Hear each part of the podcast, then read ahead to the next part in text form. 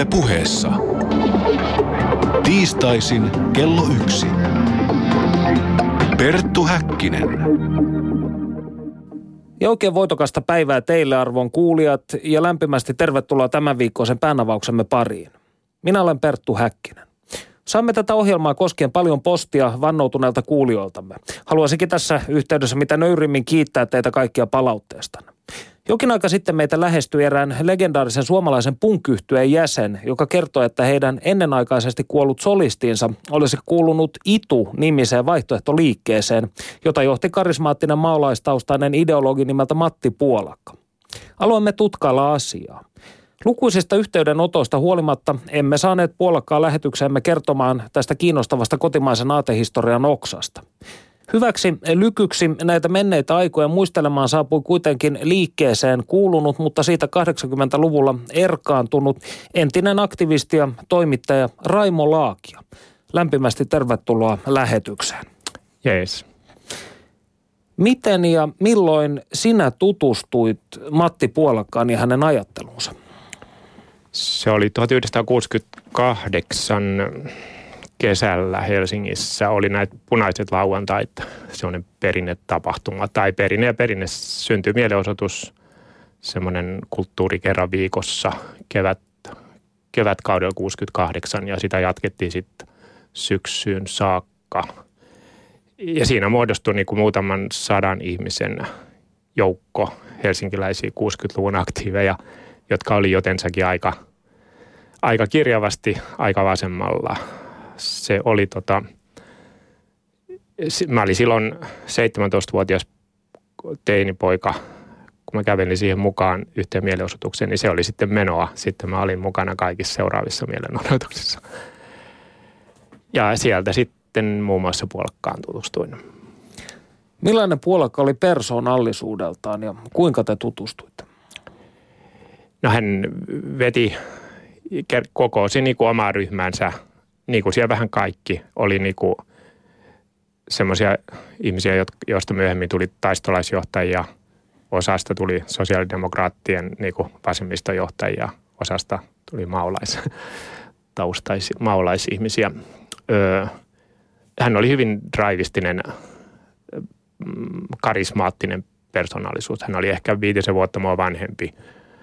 Öö, ja siinä oli ehkä taistolaisuutta organisoimassa Alpo Halonen, Jaakko Laakso, joka sitten niihin aikoihin jo niin kuin irtautui maolaisuudesta, joka oli siis jo jollakin lailla olemassa ennen vuotta 1968.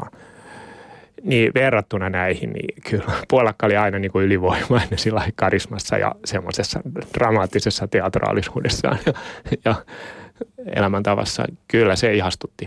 Ja mulla kuitenkin oli tämmöinen sukutausta, vasemmistolainen sukutausta. Isoisä oli ammuttu sisällissodassa vuonna 18 punakaartilaisena ja, ja osa suvusta, osa muustakin suvusta. Niin se oli aika vahva tämmöinen punainen tausta. Eikö Puolakalla myös ollut sukutaustaa kommunismin parissa? Oli juu, hyvin vankkakin. Hänen isänsä oli ja sukunsa oli SKP-johtajia. Mirjam Pire Tuominen, joka oli noina vuosina noihin aikoihin niin tämmöinen näkyvä kommunistipoliitikko, hyvin semmoinen taistolainen, niin hän oli täti, Polkan täti. Ja Polkan isäkin oli, oli ollut SKPn jossakin tehtävissä ja muut sukulaiset. Ja, ja se elämä hänen lapsuuskodissaan ilmeisesti oli hyvin SKP-keskeistä ja siellä kommunismi-keskeistä. Muistan semmoisen tarinan, että kun hän kertoo joskus, kun isä, isä ja äiti tekivät avioeroa, niin se voi kuulostaa hassulta, mutta silloin se ei ollut niin kovin hassua. Niin isä oli sitten halukas viemään sen keskuskomitean päätettäväksi sen avioeron. Ja tällaisia kotona oli.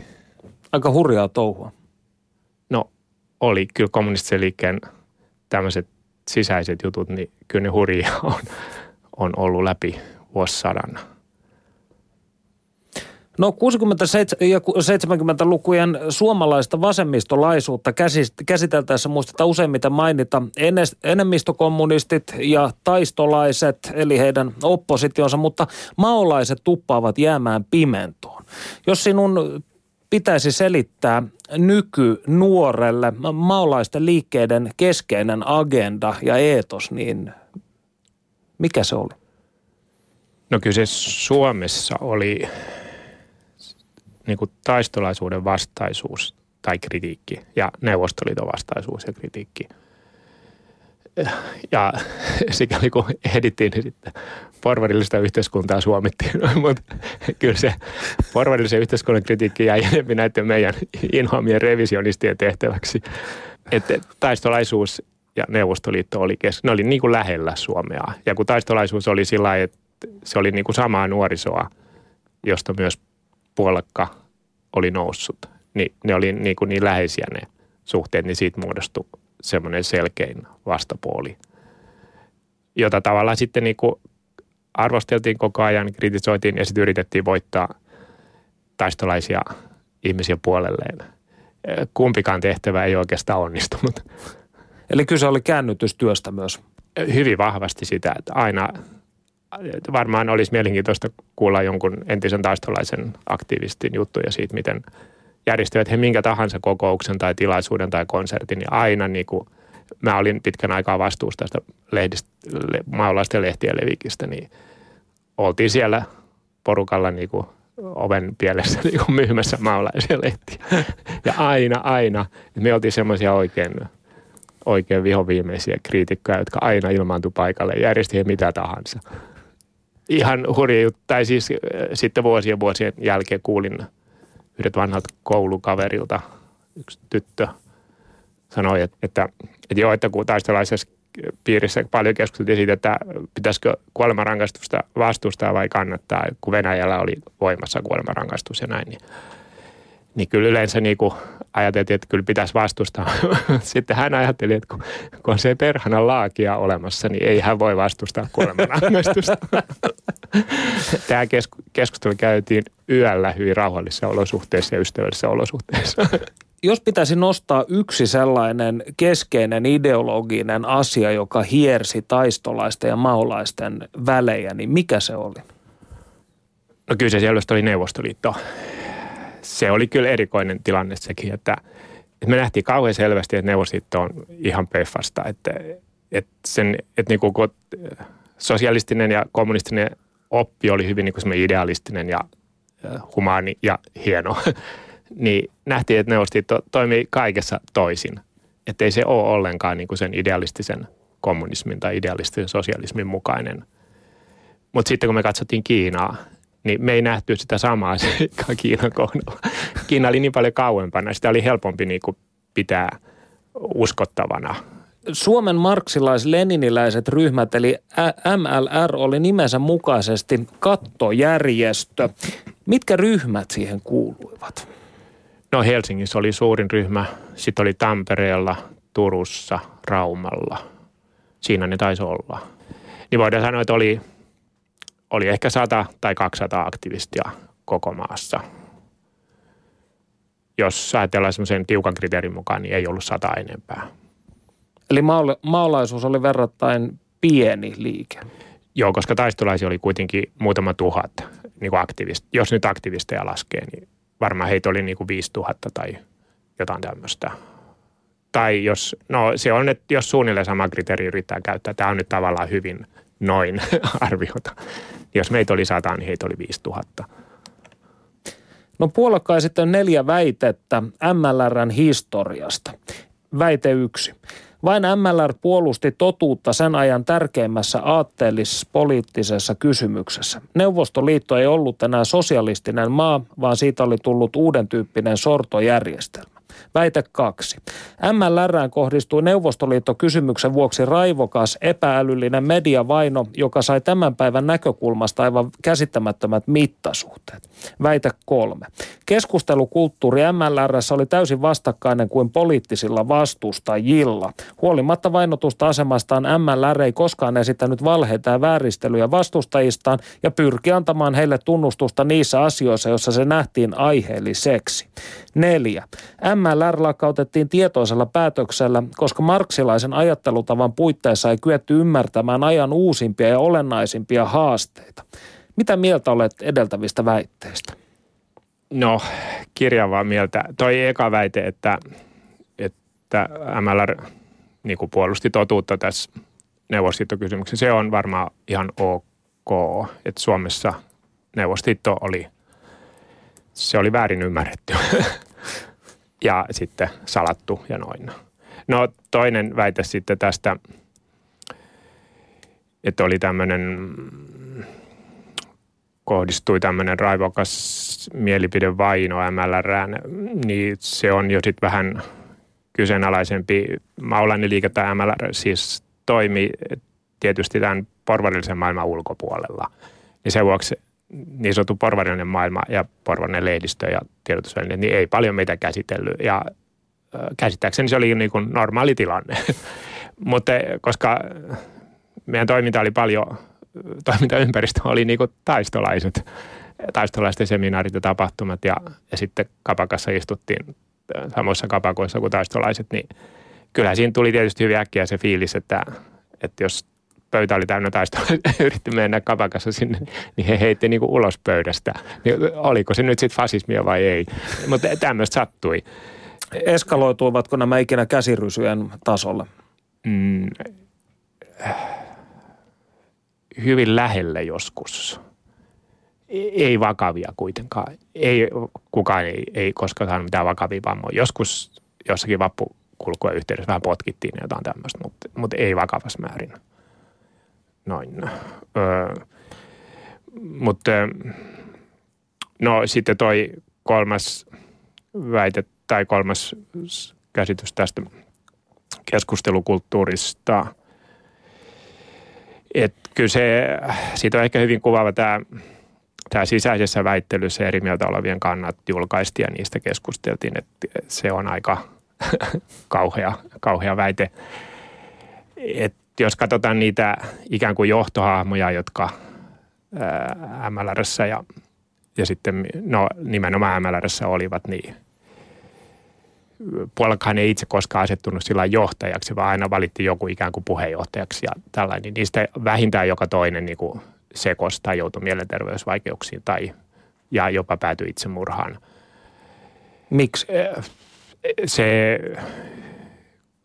se, mitä puolelka koki niin kuin semmoisena, tai puolelka väitti, että on niin kuin ikään kuin demokraatilta keskustelua, niin se oli helvetinmoista painostusta ja semmoista psyko, psykoterroria, että, että hän niin kuin, että kyllä, kyllä niin kuin, jos joku oli oikeasti jotakin mieltä, jota siis esiintyi tavattoman harvoin meidän joukossa, koska kaikki olivat aina samaa mieltä kuin puolekka, niin jos joku oli sitten oikeasti jotain eri mieltä, niin, niin se joutui eh, tavattoman kovasti niin kuin sellainen tikun nokkaan katsottavaksi. Ja sitten oli semmoinen ää, kymmenien ihmisten lauma tai samanmielinen yleisö, joka sitten tuomitsi tämän yhden. Ja se oli aika kauhea näiden ihmisten kohdalla.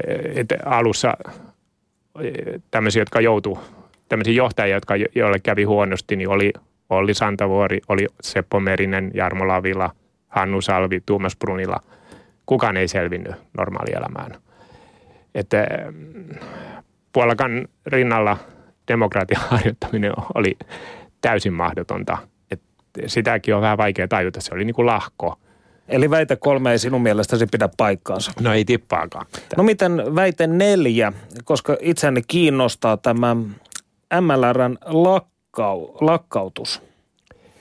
No se on totta, että, että MLR lakkautti itse itsensä 70-luvun lopulla, koska se kannatus lakkasi. Ei ollut tullut uusia ihmisiä Ja, Vaikuttiko Maon kuolema vuonna 1976 tähän kehitykseen?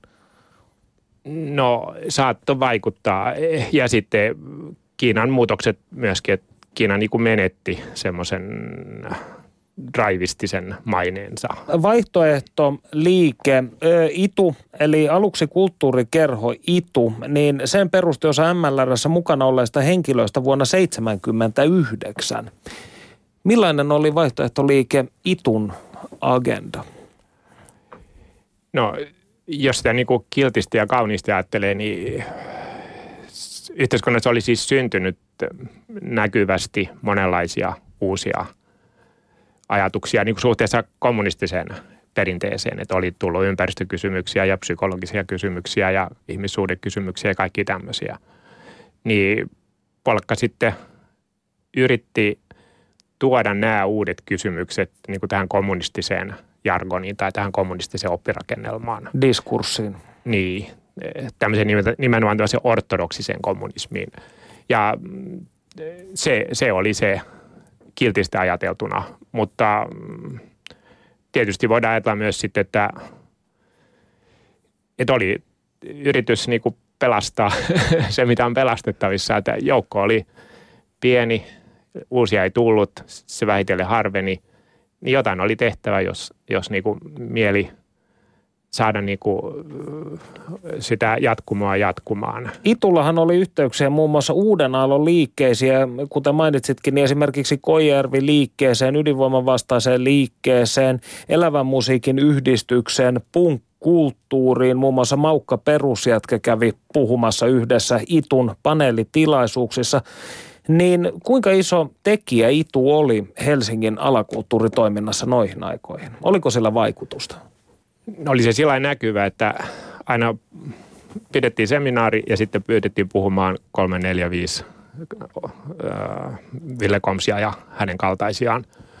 Ja, tota, ja näitä näit tulivat tietysti, tuli kaikki näin maulaiset kuuntelemaan ja sitten tuli jonkin verran näiden uusien ihmisten kannattajia. Ja, ja sitä keskustelua oli, mutta, mutta kyllä kaikessa oli se tilanne, että, että idun joukko oli tämmöinen ulkopuolinen sisään tulija näihin liikkeisiin, eikä, eikä toisia päin. Saattoi olla, että nämä, näiden uusien liikkeiden ihmiset saivat jotain hyviä ajatuksia idun seminaareissa ja tapahtumissa ja puheista ja Matti Puolakan puheista. Hänhän niissä pääasiassa äänessä oli. Ja ajattelen, että se saattoi olla hedelmällistä niille ihmisille, jotka tulivat käväisemään – joksikin aikaa ja kuuntelemaan. Mutta niille ihmisille, jotka, jotka yrittivät jäädä, niin se oli murheeksi. Millä tavalla? No sitten nämä joutu, joutu niinku siihen semmoiseen sisäisen prässäyksen kohteeksi ja mm, semmoisen niinku – manipulaation kohteeksi. Muistan ylipäätään siis tämmöisiä uusitulaisia, joilla ei olisi ollut tätä vanhaa maolaistaustaa, niin ei niitä ollut kuin kourallinen, ehkä kymmenkunta tai, tai korkeintaan muutama kymmen. Muistan yksi koijärvistinen tyttö oli ollut kaverinsa kanssa, ne oli tyttöjä, nuoria tyttöjä molemmat, niin idun viikonloppuseminaarissa ja sitten se tuli kauhuissaan kertoa mulle, että – että hän ei kestä sitä hyväksikäyttöä, mikä siellä on viikonloppuseminaarista. Hän ei kestä sitä. Ja mm, mä olin aluksi vähän, että ai täh, mitä. Mä olin niin tottunut siihen, että, että puolekan ympärillä on niin nuoria tyttöjä. Että en mä ollut oikeastaan kiinnittänyt huomiota, että se on niin kauheat hyväksikäyttöä. Mutta mut hän niin kuin eri kulttuurista tulevana niin kuin heti niin kuin näki tämmöiset ihmissuhteet niin jotenkin niin kuin väärämielisinä – niin ja näin. Ihmisten seksuaalisia suhteet on niin tuhansin erilaisin ja yksilöllisiä, että mene siitä tietää. Mutta näin nämä kokivat. Et, siinä törmäsi niinku tämmöinen vanha, vanha kulttuuri, vanha autoritaarinen kulttuuri ja sitten tämä uusi kulttuuri, eikä ne koskaan oikein niinku löytänyt toisiansa. Siksi Itukin lopulta sitten ajoi itsensä alas. Näin mä sen tulkitsen, vaikka varmaan puolakka selittää jotain muuta. Mutta eli koette, että Puolakka käytti siis tätä omaa johtajastatustaan muun muassa seksuaalisen, seksuaalisten suhteiden luomiseen? Käytti tietysti, joo. Mutta niinhän kyllä yhteiskunnassa moni muukin käyttää. ja tänä päivänäkin. Studiossa siis Perttu Häkkinen ja Raimo Laakia. Keskustelemme maolaisuudesta ja jälkimaolaisuudesta, kuten esimerkiksi vaihtoehtoliike Itun historiasta. Tässä vaiheessa kuunnelkaamme, mitä Panu Hietaneva on meille taikonut. Perttu Häkkinen. Vaihtoehtoliike Idun perustajan Matti Puolakan ajattelussa kuului kaikuja maolaisuudesta, joka puhutteli kommunismista kiinnostunutta nuorisoa 1960-luvun Suomessa. Tamperelainen Pirkko-Liisa Kastari on tehnyt Suomen maolaisia käsittelevän väitöstutkimuksen Mao, missä sä oot, joka on julkaistu myös samannimisenä kirjana. Sen alkusanoissa kirjoitat, ettei tätä aihetta eli maolaisia ole juurikaan tutkittu Suomessa. Miksei se ole kiinnostanut tutkijoita? Ei minusta ole kysymys kiinnostuksesta, vaan sitä, että Suomessa on kuitenkin niin vähän ylipäänsä historian tutkijoita. Ja tällä hetkellä sotien jälkeinen aika ja aina vain sota-aika kiinnostaa. Aloitetaan perusasioista ja määritellään hieman termejä. Mistä puhutaan, kun puhutaan maolaisuudesta? Ehkä lähdetään myös ihan alkeista, eli siitä, että maolaisuus on yksi kommunismin aatteen haara. Ja jos Kiinassa puhutaan ma- maolaisista, tai puhuttiin ja puhutaan edelleenkin, niin tarkoitetaan maon kannattajia, Mao Tse-tungin kannattajia. Siellähän oli muunlaisiakin ajatuksia kuin maon. Yksi kansan kulttuurivallankumouksen syy olikin se, että Mao pyrki tuhoamaan ne vastustajansa. Mutta jos puhutaan lännestä, niin he ovat maon aatteiden kannattavia erotuksena Neuvostoliiton aatteiden kannattajista. Noin yksinkertaisesti. Yksi perustava lähtökohta Maolla oli se, että talonpojat, eli maaseudun köyhälistö, on se johtava voima, ja josta vallankumous lähtee, mutta Lenin katsoi, että se on teollisuustyöväki. Ja että jossakin kehitysmaassa, niin kuin Kiina, ei semmoista voi tapahtua. Koska siellä ei ollut varsinaisesti teollisuustyöväkeä. Erittäin vähän. Minä olen ymmärtänyt, että maolainen oli arkipuheessa Suomessa jonkinlainen pilkkatermi 60-luvulla. Kerrotko hieman tästä? No se todella oli sitä muilla, paitsi maolaisilla tietenkin. Nimittäin tämä on aika hullu juttu, että maolaisiksi kutsuttiin porvarillisessa lehdistössä ja maailmassa kaikkia äärivasemmistolaisia. Ja myöhemminhän sitten on tullut sellainen hullu piirre kanssa, että kun muistelijat kirjoittavat 60-luvusta, he puhuvat taistolaisista. Ja sehän on aivan väärin. Taistolaisista ei puhuttu vielä 71 mennessä mitään, vaan se termi tuli, mä luulen, että se oli 72, minä en ollut tarkistanut sitä, mutta ainakaan vuonna 71 ei puhuttu vielä taistolaisistakaan. Miten he voisivat olla 60-lukulaisia? Kuinka Mao Tse-tungin opit saapuivat Suomeen? Kyllä ne todellisuudessa enimmäkseen tulivat Ruotsin kautta. Siellähän oli melkoisen vahva maolainen ryhmittymä ja myöskin sinne perustettiin puolue, mitä Suomeen ei koskaan tullut. Ja totta kai jonkin verran jotkut aktiivit ja aikaansa seuraavat ihmiset saivat muualtakin Euroopasta tietoja. Mikä oli se vuosi, jolloin suomalainen nuoriso sitten kiinnostui tästä maolaisuudesta? Kyllä se alkoi jo 60-luvun puolivälissä, mutta suuri käänne oli 68. Silloin jo tiedettiin kulttuurivallankumouksessa tapahtumista ja nähtiin vaan tämmöisenä innostavana tapahtumana aluksi, eikä niistä kauheuksista edes tiedetty täällä kovin paljon, koska Kiina oli ihan suljettu maa siihen aikaan. Miksi tämä maolainen aate sitten alkoi kiinnostaa suomalaista nuorisoa? Minusta se liittyy kolmanteen maailmaan, joka siis oli kolmas maailma erotuksena sosialistisesta neuvostoliiton johtavasta maailmasta ja sitten amerikkalaisesti johtavasta lännestä. Eli näitä kehitysmaita, joiden vapaustaistelua täällä seurattiin ja ennen kaikkea Vietnamin sotaa. Ja myöskin Afrikan maiden itsenäistyminen oli siinä taustalla Kongon sota, sisällissota, Algerian vapaussota – ja Kiina nähtiin tässä esikuvana ja ainoana todellisena kolmannen maailman tukijana. Ja esikuva tarkoitti tietenkin sitä, että kun se oli itse kehitysmaa ja se oli itse hu- huimin harppauksin edistynyt tässä. Heitä viehätti Kiinasta tulleet tiedot voluntarismista esimerkiksi, joka tarkoitti Maos, Maolle sitä, että suuret kansanjoukot joukot ja niiden voimalla saatiin esimerkiksi talouden kehitystä nopeutettua. Siellä oli kaikenlaisia tempauksia, joista suurin oli tietenkin suuri harppaus. Että siis suuri, ihan tavalliset ihmiset lähti liikkeelle ja saivat uudistuksia aikaan. Ei tätä kovin moni tietenkään tuntenut tätä voluntarismi-käsitettä. Mutta sitten tämä maon iskulause palvelkaa kansaa ja kuvitelma semmoista tasa-arvoisesta yh- yhteiskunnasta. Ja, mutta sitten täytyy katsoa, mikä oli vastakohta. Jo tässä 60-luvulla tietenkin Kiina kutsui Neuvostoliittoa revisionistiseksi maaksi, jossa tämä Leni, marksilais-leniläinen aate oli vesitetty ja vesitettiin kaiken aikaa. Ja Maulle tämä oli säilynyt puhtaana.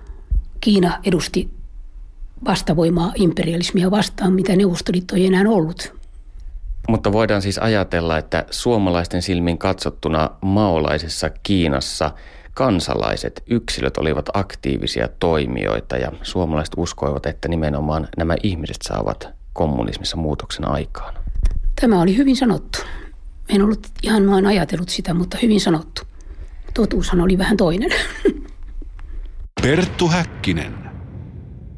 Kirjasi mukaan vuosi 1968 oli vedenjakaja sekä SKP-läisille, jotka myöhemmin tunnettiin taistolaisina, että maolaisille. Kerrotko hieman tästä, mitä tuolloin tapahtui? Vasemmistolaiset demareita myöten järjestivät Helsingin Esplanadilla punaisia lauantaita, jossa tuettiin Vietnamin sodan FNL, Front National de Liberation. Mutta noin siinä aika pian kesän aikana maolaiset kaappasivat sen järjestön silloiset alkumaolaiset. He rupasivat korostamaan punaista Helsinkiä ja sosiaalista Suomea. Ja näiden poisjääneet, jotka sitten sitä lähtivät sitä liikkeestä mielestä varsinainen FNLn tukeminen ja Vietnamin asia jäi taka-alalle. Ja esimerkiksi osa demareista ja suurin osa kai demareista poistui silloin joukoista.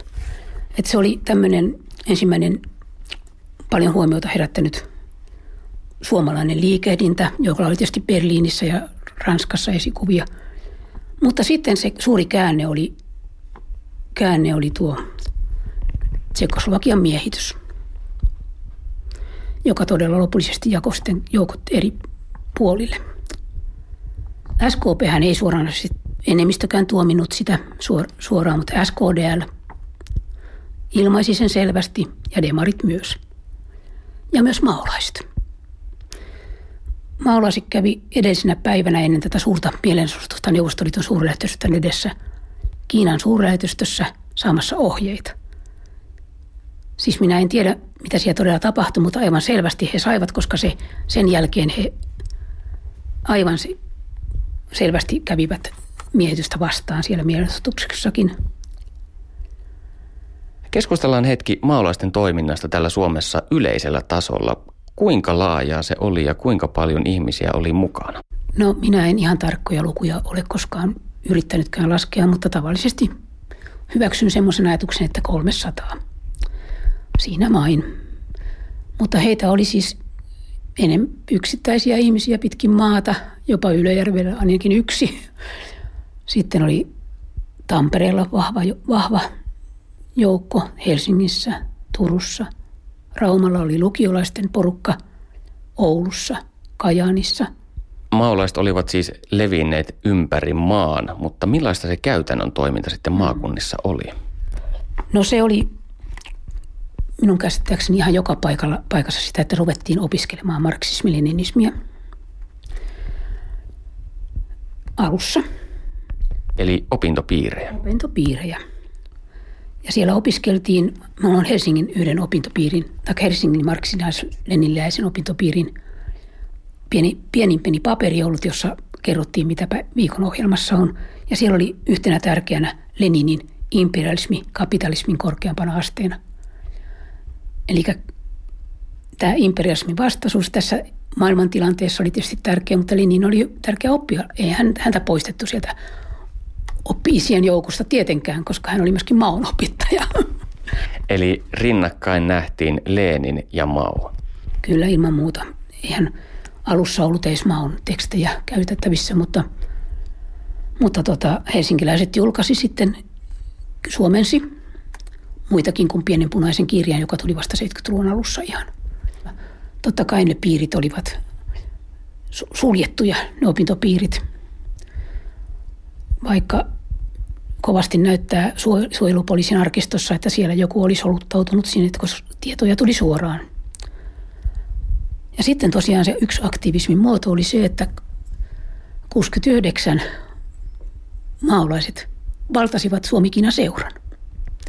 Aika hurja kokous siellä on ollut ja se on suojelupoliisin arkistossa hyvin selostettu, millainen se oli. Entäpä tämän maolaisen liikkeen rakenne? Oliko sillä selkeitä johtajia vai oliko se hajanainen? No johtajia syntyy aina, kun tulee ryhmiä. Helsingissä oli kaksi tärkeintä. Oli muitakin, mutta tärkeimmät oli Matti Puolakka ja Tauno Olavi Huotari, jotka olivat persoonina melkoisen erilaisia keskenään. Matti Puolakalla oli SKP-tausta – Tauno Olavi Huotari oli yliopistomies, joka toimi TPSLn piireissä. Hän kirjoitti TPSL päivän sanomiin hyvin maolaistyyppisiä artikkeleita. Muun muassa Matti Puolakka minun mielestäni järjesti niitä opintopiirejä. Ja Tampereella oli sitten kolmas vahva mies, Jarmo Lavila. Muistan hänet kyllä yliopiston ajalta. Hän möi maalaisten pieniä lehtisiä yliopiston yhdessä aulassa. Mutta hän oli tämmöinen myöskin tämmöinen rauhallinen ja mutta varmasti loppuun asti maulainen. Ja Tauno Olavi Huotari, hän oli, kun hän oli yliopistomies, niin hän oli minusta paljon enemmän teoreetikko kuin puolakka. Ja Lavi, Lavilla taas oli meille semmoinen aktiivinen tiedon levittäjä ja itsekin kyllä perusteellisesti perehtynyt asioihin. Mutta Tauno Olavi oli semmoinen todellinen ideologi minun mielestäni. Perttu Häkkinen. Maolaisuudesta ei tullut Suomessa koskaan yhtä merkittävää liikettä kuin muissa Pohjoismaissa, joihin perustettiin jopa maolaiset puolueet. Onko sinulle selvinnyt, että miksi Suomeen ei perustettu maolaista puoluetta? No minä olen väittänyt, että sitä ei ehditty perustaa.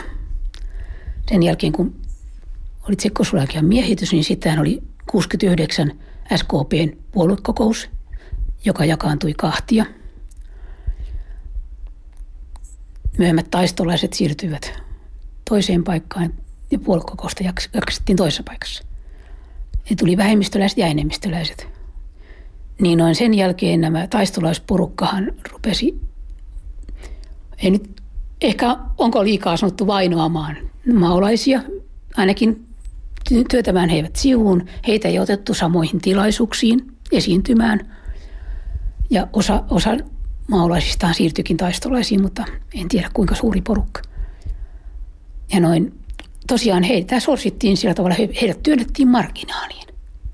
Että yksi maalaisten johtavat paikka olikin juuri Suomi-Kiina seura sen jälkeen.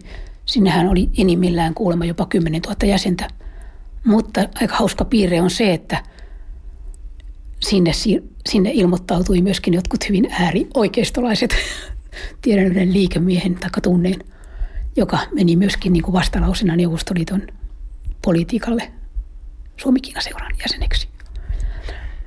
Mutta tosiaan he marginalisoituvat niin paljon ja pieneni porukka ja heidän toimintamahdollisuutensa heikkeni niin, että vähitellen se supistui ja kuoli pois. Mutta tuohon taistolaisuuden ja maalaisuuden suhteessa vielä kannattaa muistaa se, että meillähän ei koskaan ollut trotskilaisia, anarkisteja ynnä muita enemmälti. Mutta se oli sama syy, että taistolaiset oli niin hallitseva ja SKP-vähemmistö oli siinä taustalla.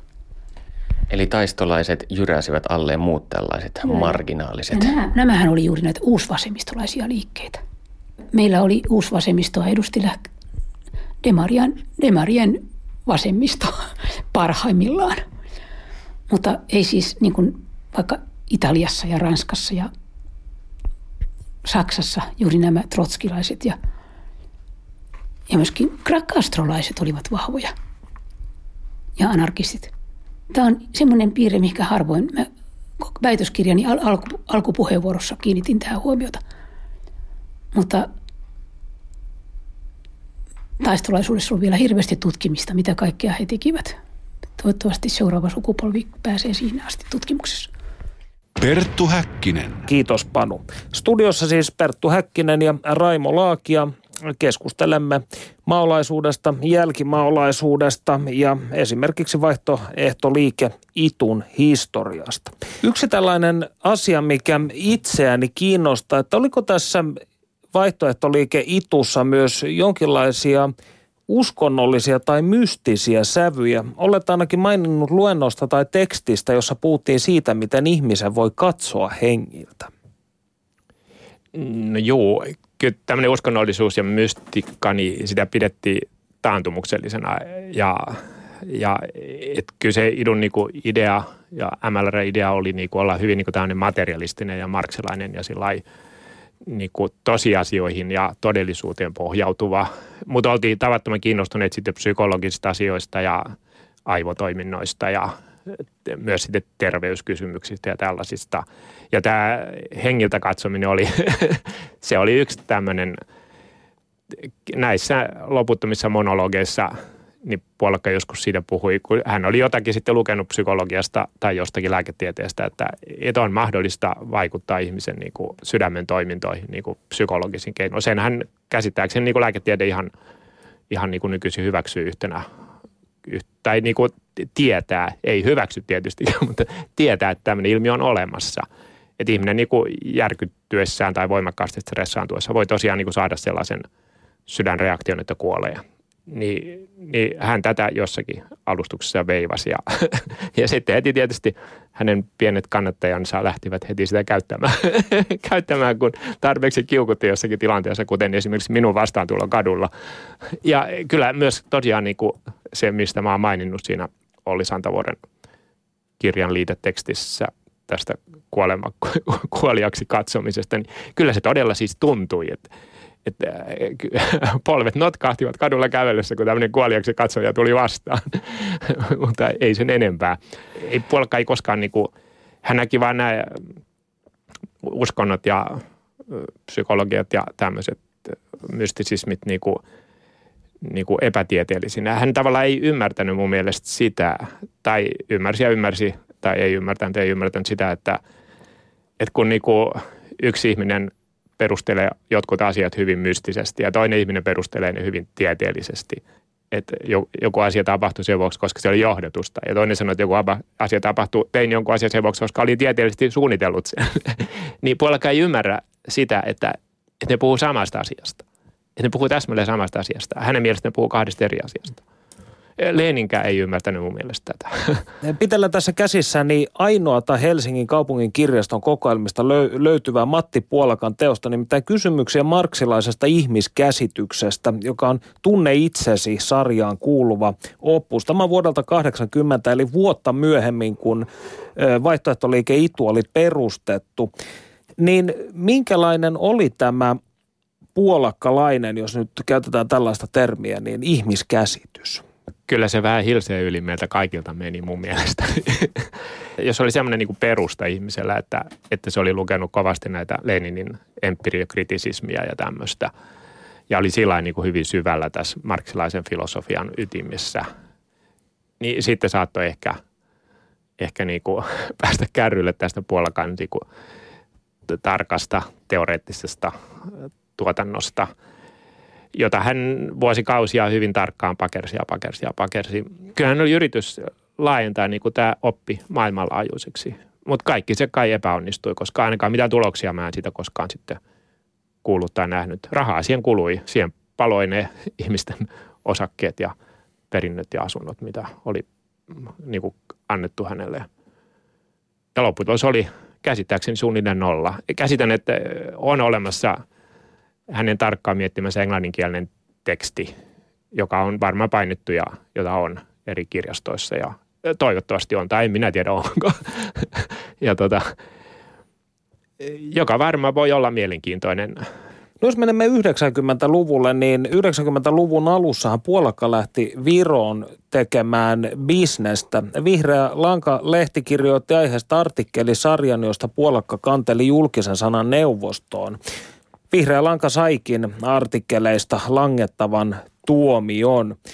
Ja kun soitin artikkelit kirjoittaneelle toimittajalle taustatöitä tehdessä, niin hän totesi, että eittämättä artikkeleihin oli päätynyt huhupuheita sekä kohtuuttomia väitteitä. Mutta muistatko tästä episodista mitään? Silloinhan et enää ollut liikkeen toiminnassa mukana. No se lähti siitä, että, että oli olemassa Santa Holma niminen poika, joka oli hyvin draivistinen ja, draivistinen ja luova. Ja hän tota, ensi lahjoitti ison kruunuhakalaisen asuntonsa Puolakalle ja se myytiin ja sillä rahalla elettiin paljon, tehtiin paljon asioita. Ja sitten hän meni pankkiin ja otti lainan silloissa rahassa muistaakseni 300 000 markkaa ja antoi sen Puolakalle ja Puolakka osti sillä, sillä sitten, oliko nyt Saarenmaalta vai jostakin niistä saarista, Kuressaaresta jostakin taloja ja maaomaisuutta. Ja tota, ja alkoi siinä sitten kehittää jonkinlaista hotellitoimintaa. Öö, ja sitten kävi niin, että kun tämä raha oli siirtynyt Puolakalle, niin Santa Holma kuoli ja velka oli maksamatta. Ja, ja sitten tämä perikunta soitteli mullekin. Mä olin jo silloin lähtenyt pois siitä liikkeestä että et jos nyt puolekka jollakin lailla maksaisi niitä rahoja takaisin, kun se on ne rahat kaikki investoinneja käyttänyt, niin ei tietystikään penniikä halunnut maksaa ja oli täysin töykeä, että ei mitään tekemistä tämän takaisinmaksun kanssa. Ja niin se perikunta sitten joutui nielemään nämä velat, vaikka se hyöty meni sinne Kuressaareen. No tämä oli tämän Viron bisneksen niin alku. No sitten, sitten perusti sinne, niin kuin, siellä oli vähän niin kuin tavallaan jonkinlainen lomahotellipyöri, jossa lähinnä entiset maalaiset kävi ryyppäämässä ja sekoilemassa. Ei se semmoinen niin kuin, varsinainen bisnestoiminta tai lomailutoiminta koskaan alkanut kunnolla toimia, koska se vaatii jotenkin toisenlaisen semmoisen orientaation harjoittaa bisnestä. Täytyy olla huolellinen ja täytyy osata pitää kirjanpitoa ja rahoista täytyy osata pitää oikeasti huolta. Ei voi elää kovin sillä hetkessä. Ja sitten tietysti taas sattui se, että oli kaksi tyttöä, jotka tapahtui sitten mitä tapahtui, niin he kokivat kuitenkin joutuneensa vähän hyväksi käytetyksi siellä Saarenmaalla sitten Polkan ja kavereiden toimesta. Ja he otti yhteyttä Vihreän lankaan ja siinä yhteydessä Vihreän lankaan otti yhteyttä minuun ja sitten alettiin tehdä sitä juttua. Ja siitä tulikin sitten aika iso kokonaisuus, jossa kerrottiin siitä, että millaista se – kun viikon on, viikon on niin kuin Puolakan hotellissa, niin millaisia, mitä siellä tapahtuu viikon aikana. Ja aika mielikuvituksellisia seikkoja siellä tapahtui. Mitä kaikkea siellä tapahtuu? No kaikenlaista ryyppäämistä ja rähjäämistä ja, ja yksi kuolemantapaus ja mitä kaikkea. Ehkä tämä kuolemantapaus oli just tämä mainittu, mainittu tota, muusikko, josta mainitsit alussa. Ja tota, mitä siinä sitten tapahtuu, muistatko sitä? Siinä kuolemisessa. Mm. Öö, mun käsittääkseni hän kuoli, hän lähti kävelemään varmaankin yön tunteina tai aamu yöstä kadulle ja kuoli kadulla. Öö, ehkä sydänkohtauksen tai johonkin tällaisen. Siinä Vihreälangan jutussa, siinä oli se toinen tyttö sitten, kuvaili sitä, miten, miten hänet herätettiin puolakan ja keskellä yötä tai aamuyöstä puolelkan ja kenraalien tai niin kuin läheisten toimesta ja alettiin syyttää siitä, miten hän on niin, kuin niin väärin ja väärin käsitellyt tätä ja tätä asiaa ja sillä ripitettiin häntä niin kuin aamuyöstä. niin ei tämmöisiä ripityksiä kovin monta tietystikään nykyaikainen tyttö kestänyt, vaan se, se niin kuin lähti pois ja kertoi sen toimittajalle ja sitten se teki jutun. Ja, siitä se, ja sitten löytyi toinenkin tyttö, joka oli vähän samanlaisia kokemuksia saanut ja – otan näistä selvää. Nämä kuitenkin kirjoitettiin sitten lehteen siinä määrin kuin mahdollista ja Ja tietysti käytiin läpi tämä, että, että joukko on niin entisiä kommunisteja, tämmöisiä jyrkän linjan maolaisia kommunisteja. Ja sitten kun tämä tuli Virossa tietoon, Viro oli aika pieni maa, virolaiset lehdet alkoi kirjoittaa siitä asiasta, niin kaikki, näin mulle kerrottiin, että kaikki yhteistyökumppanit sitä bisneksestä niin kuin karkasivat heti, koska entisten kommunistien kanssa ei kovin mielellään ryhdytty niin kuin mm. bisneksiin. Näyttelikö sitten ryyppääminen ja rähjääminen suurta osaa tässä toiminnassa sinun aikanasi? Joo, mutta ky- ky- kyllä oli tämä, kun me jo oltiin silloin vuonna 68 ja 60-luvulla niin tavattoman puritaanisia, semmoisia maailmanparantajia, vakavamielisiä. Me oltiin vähän niin kuin uskonnollisia ihmisiä, tosiaan niin kuin haluttiin maailmasta parempi ideallisesti. Ei me oltu kauhean iloluontoisia, eikä kauhean niin kuin melskaavia, eikä kauhean tämmöisiä. Ja sitten kun tätä, tätä niin, tämä oli vähän kontrasti 60-luvun hippi, hippielämään, että me oltiin niin kuin toisenlaisia – niin tämä alkoi jotenkin rasittaa meitä kaikkia varmaan. Ja niin sitten joskus 70-luvun alussa puolakka keksi, että ruvetaan, ry- ruvetaan ryyppäämään. Sitten oli aika hauskaa kyllä. Muutamat kyllä sitten alkoi alkoholisoitua ja, ja alettiin ryyppäämään ja pitämään, kuuntelemaan musiikkia ja pitämään hauskoja bileitä ja saunomaan ja uimaan. ja kyllä, kyllä siinä oli viehätyksensä jotkut vähän alkoholisoitu, mutta heitä yritettiin sitten niin kuin vierottaa normaaliuteen siitä. Ja, ja, mutta tämä jäi ehkä joillekin sitten päälle kuitenkin niin, että, että, että se muodostui, että kun mä sitten kun minä olin se ainoa maulainen, joka jäi sinne Evyn kokoukseen, niin mä aloin sitten orientoitua tämmöiseen terveelliseen elämään ja tämmöiseen niin kuin raittiuteen ja tällaisiin, niin kuin moni kojärviläinen. Ja, ja tota, Eli tietyllä tavalla hippiliikkeen ja 60-luvun lopun eetos tuli uudestaan Joo, mutta mut puolikalle ja puolika lähipiirille tämä kaljottelu jäi voimaan. Ja siitä oli aika, siitä sitten silloin tällöin näki tämmöisiä surkeita tilanteita, että hän niinku, varmaan niinku jotenkin niitä omia paineitaan niin kuin purki siihen viinajuomiseen. Ja, ja mahdollisesti sitten rinnakkain jonkinlaisesti lääkkeisiin käyttöön, että, että kun, kun yksi näistä hänen kenraaleistaan tai lähipiiristä, joka viimeisimpänä lähti sieltä 90-luvulla, niin kertoo semmoisesta tilanteesta, että, että he oli yön nuotiolla koko porukka sitten varmaan se noin seitsemän opetuslasta tai hän ja ja, ja oli niin kuitenkin semmoinen fiilis, että, että kaikki, on niin kuin, kaikki menee huonosti ja ihmisiä ei ole ja ei ole, kaikki, kaikki on kurja. niin, niin, ja varmaan oltiin kaikki aika, olivat kaikki aika juovuksissa, niin, niin puolella alkoi niin kuin, ihan niin kuin hypätä sinne nuotioon. Siitä, kun te olette niin huonoja te muut, kun te ette osaa mitään. että et hänen niin kuin keinonsa hänen pitää tehdä niin kuin itsemurha, polttomurha. että kun, kun te olette niin mahdottomia, kun te ette osaa, kun te olette niin toivottomia. Että hän halusi niin kuin vedota tällä näin lähipiireissä, että, että olkaa, tehkää enemmän, olkaa skarpimpia. Mutta kun kaikki teki jo niin perkeleesti muutenkin, että antoi rahansa ja antoi elämänsä ja vuosikymmenensä siihen. Sinä olet kirjoittanut, että monista näistä, jotka jäivät taikapiiriin, niin heitä kohtasi ennenaikainen kuolema. Mitä tarkoitat tällä? No ihan kauhean määrä ihmisiä kuoli alle viisikymppisinä. Joskus mä yritin laskeskella parikymmentä, jos meitä oli niin kuin sata tai 200. Ihan selvästi mun mielestä osassa on kyse siitä, että, että se elämä oli niin helvetin stressaavaa. Elämä puolellakaan lähellä oli stressaavaa. Mutta tietysti yksi selitys voi olla se, että että siihen joukkoon etsiytyi ihmisiä, joilla oli jo lähtökohtaisesti, niin kuin, lähtökohtaisesti joku tämmöinen murhe päällä, joka ajaa ennenaikaiseen kuolemaan. Nämä kuolemat oli kyllä osin täysin niin kuin luon, lääketieteellisesti kannalta katsottuna täysin luonnollisia. Mutta mut monissa, monissa kuitenkin semmoinen syy, jota voidaan ajatella, että se oli voimakkaan stressin aiheuttama.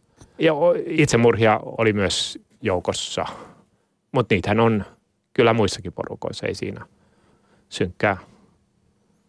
Viitisen vuotta sitten Puolakka esitti ajatuksensa globaalista keskustelufoorumista, eli ihmiskunnan tie-nimisestä foorumista, joka yhdistäisi mitä erilaisimmat mielipidesuunnat, uskonnolliset yhteisöt ja tieteelliset koulukunnat väittelemään ihmiskunnan vaihtoehtoisista elonjäämistrategioista.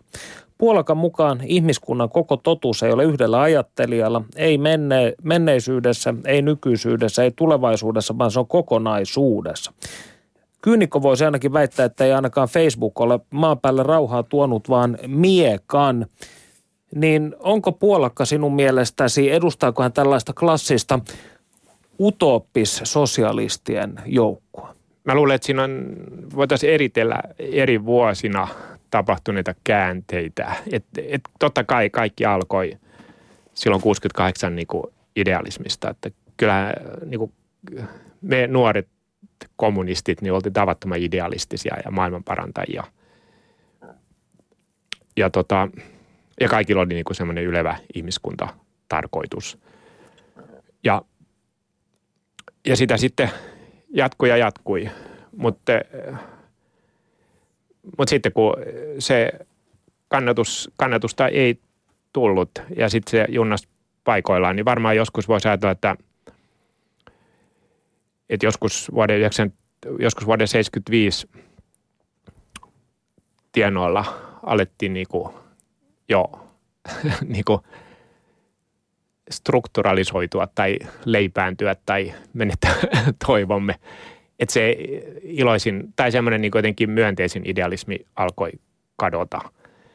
Ja joskus, joskus vuoden 90 tienoilla, niin – niin voidaan että Polkka muuttui niin kuin säilyttäjäksi sillä kielteisessä mielessä, että, että hän oli niin kuin aloittanut teini-iässä tämmöisen radikalismin ja ajanut ja ajanut sitä ja sitten oli niin kuin kaatunut se vanha maolainen liike, että siihen ei tullut ihmisiä. Sitten oli osa näkyvissä, että tämä uusi itulainen liike on myöskin, että se ei, siihen ei tule ihmisiä, että se niin kuin lakkaa.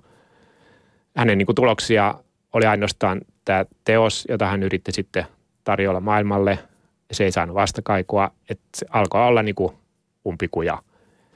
Niin hän ryhtyi sitten vaan niin kuin säilyttämään sitä asemaansa, mikä hänellä oli. Sitä, että muut maksaa hänen elantonsa ja hän niin kuin voi miettiä asioita ja kirjoittaa. Ja, että hänen niin kuin tuli tärkeäksi oman jokapäiväisen asemansa säilyttäminen. Öö, yksi näistä kenraaleista, joka lähti viimeistä joukossa, niin sanoi mulle, että, että ihan takuulla Polkka tekee tietoisesti sen, että hän, hän niin kuin pyrkii ylläpitämään omaa taloudellista ja tämmöistä henkistä asemaansa, eikä enää niin kuin välitä niistä asioista, joita hän niin kuin sanoo puhuvansa. Mun on on epäselvää, onko toi allekirjoitettavissa vai eikö. Mutta hän oli kuitenkin yksi niinku uskolli, uskollisimpia asenkantajia vuosikymmeniä, joten hän on niinku tiennyt ja nähnyt läheltä. Mä en niin lähellä vuosi, loppuvuosikymmenen enää ollut. Miten sinun irtautumisesi liikkeestä tapahtui? Se itsenä, sit se lopullinen niinku irtautumistapahtuma, se oli tämmöinen draama sitten tämmöisen puolkan monologin yhteydessä tai päätteeksi, jolloin sitten, kun hän, hänellä oli tapana käynnistää tämmöisiä noita vainoja näitä väärinäyttelijöitä kohtaan ja sitten se aina se kuoro, feodaalinen kuoro siinä vieressä sitten niin kuin kohdistaa sitä paheksuntaansa. Ja hän sitten taas yhden tytön oli saanut sillä niin kuin hampaisiinsa ja sitä sitten veivasi julkisesti siinä niin kuin yleisön edessä. Mä sanoin sitten vastaan, että tuommoinen paskapuhetta suunnilleen. Ei siinä mistään niin kuin asiakysymyksestä voinut puhua, vaan mahdollisuus oli vaan niin kuin ottaa niin kuin ero, eikä niin kuin ryhtyä yksityiskohdista väittelemään. Ja, ja sitten sanoin, että mä otan puolik, puoliksi vuodeksi vapaata puolakasta, joka tietysti oli hänen mielestään tavattoman kauheaa. Ja varmaan ymmärsi sen niin kuin – lopputuloksen. Sitten kun se, no sitten hän yritti niin kuin houkutella sen puolen vuoden aikana muutaman kerran suoraan ja epäsuorasti mua sitten takaisin ja tota, kun se puoli vuotta oli kulunut, niin kyllä mä olin helvetin tyytyväinen, että olen päässyt eroon puolakasta. että ei yhtään tehnyt mieli palata niihin monologeja kuuntelemaan. Ja 18 reivaa. vuotta siinä kuitenkin meni. No parikymmentä vuotta meni, joo. Mä oon ollut sitkeä ja pitkäjänteinen elämässä ja se ei aina ole pelkästään hyväksi. Mikä puolakan ajattelussa sitten oli mielestäsi hyvää ja kestävää? Jotain positiivista asiassa on varmasti ollut, jos jaksot olla niinkin kauan toiminnassa mukana. Hyvä kysymys ja vaikea vasta. En kyllä tarkkaan ottaen tiedä, mutta ajattelen niin, että, että se hänen niin teoksensa ja kirjoituksensa ja ideansa, niin kyllä niillä niin kuin oikeus on elää ja olla painettuna ja tulla luetuksi, koska niissä voi olla jotakin jujua jollekin ihmisellä ja hyvä niin. Et sitä ei voi tietää, kaikki niin kuin oikea keskustelu ja ajatusten levittäminen on hyväksi. Mutta mä ajattelin niin, että, että kun ne ajatukset ovat syntyneet semmoisessa sisäpiirissä, jonka kauheuden mä tunnen, niin, niin on vähän kurja, että ne, niitä ajatusten hinta on ollut tällainen hyväksikäyttö ja tällainen niin kuin painostus ja tällainen, tällainen ihmisten psyykkinen ajaminen tuhoon. Ja, että niitä ajatusten hinta on niin kuin kelvottoman suuri. No hän tietysti vastaa, että ihmiskunnan historiassa miljoonat ja miljoonat ovat kuolleet, että ei se niin paha ole, että ajatukset ovat tärkeämpiä. on sillekin ajatukselle perusteensa varmaan. Lämmin no. kiitos haastattelusta Raimo Laakio. Yle Puhe. Ja näin onkin taas tunti päänavauksemme parissa vierähtänyt. Edellä kuulimme siis Raimo Laakian version omasta tiestään MLRssä ja vaihtoehtoliike Itussa vuosina